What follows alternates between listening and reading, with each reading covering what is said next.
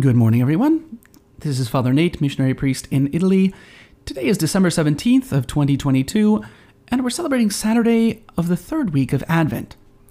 But as we'll remark later, from December 17th until the 24th, the church has us read particular readings which prepare us for the birth of Christ.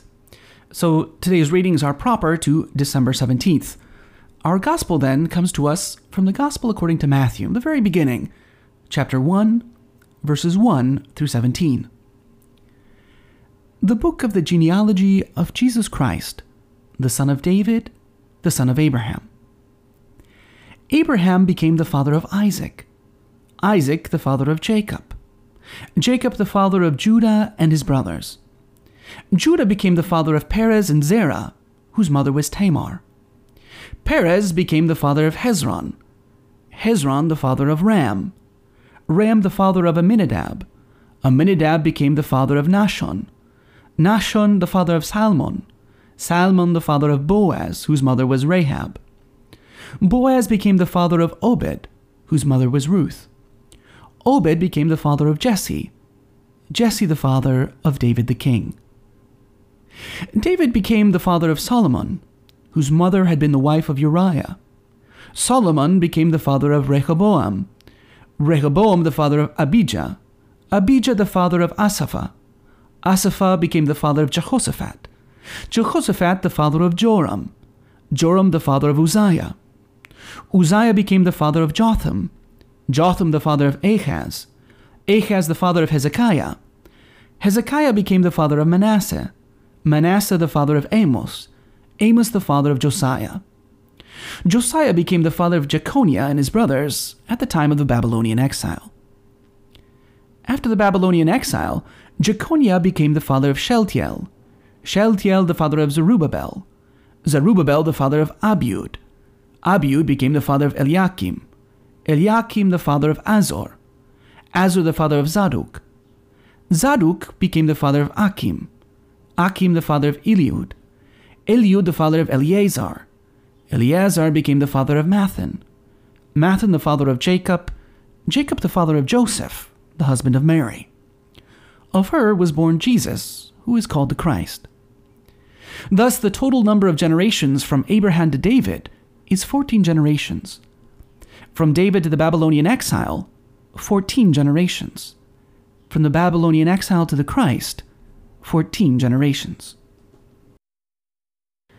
As I mentioned uh, before the Gospel, today we begin a special set of readings that spans from December 17th to the 25th. The Church gives us these readings that are directly related to the events surrounding the birth of the Messiah. Now, today's first reading recounted for us the blessing that Jacob gave to Judah. Now, it's interesting that Judah is the one who receives this great blessing and will be the one honored by his brothers because he's not the firstborn. Reuben is. But as Jacob tells Reuben, he says, You, Reuben, my firstborn, turbulent as water, you shall no longer excel.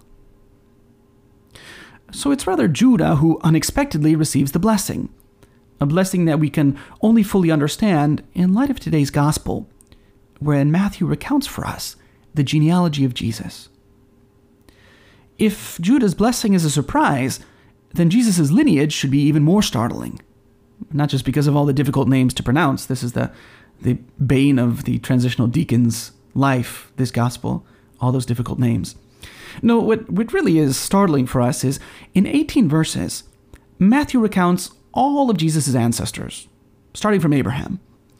But there's a number of surprise entries, people who made it into Jesus' lineage. For instance, we find Judah became the father of Perez and Zerah, whose mother was Tamar. That's a very polite way to address the issue, right? Matthew neglects to mention that Tamar was Judah's, daughter in law, and that Perez and Zerah were their children because she pretended to be a prostitute. And Judah, her father in law, paid her for her services. Likewise, we heard that Salmon was the father of Boaz, whose mother was Rahab. Now, this Rahab is also thought to have been a prostitute as well, it was in her inn that the spies from Israel took refuge in Jericho. So, as a Canaanite, she shouldn't have been part of the chosen people, and especially not part of the lineage of the Savior. We also heard that Boaz became the father of Obed, whose mother was Ruth. Again, remember, Ruth was a Moabite. She shouldn't have been included in a decent Jewish family lineage. Perhaps the most interesting, though, is David became the father of Solomon, whose mother had been the wife of Uriah. If you worry about such things, in Luke's Gospel, uh, which presumably traces Mary's lineage, we're given Nathan instead of Solomon. But tradition says that this Nathan is also a son of Bathsheba, so same difference. Now, the second book of Samuel takes 52 verses to describe this whole affair from start to finish, right? That, that she used to be the wife of Uriah, right? So, how does the story go? Well, remember, David doesn't go off to war like he should. He can't keep his eyes under control.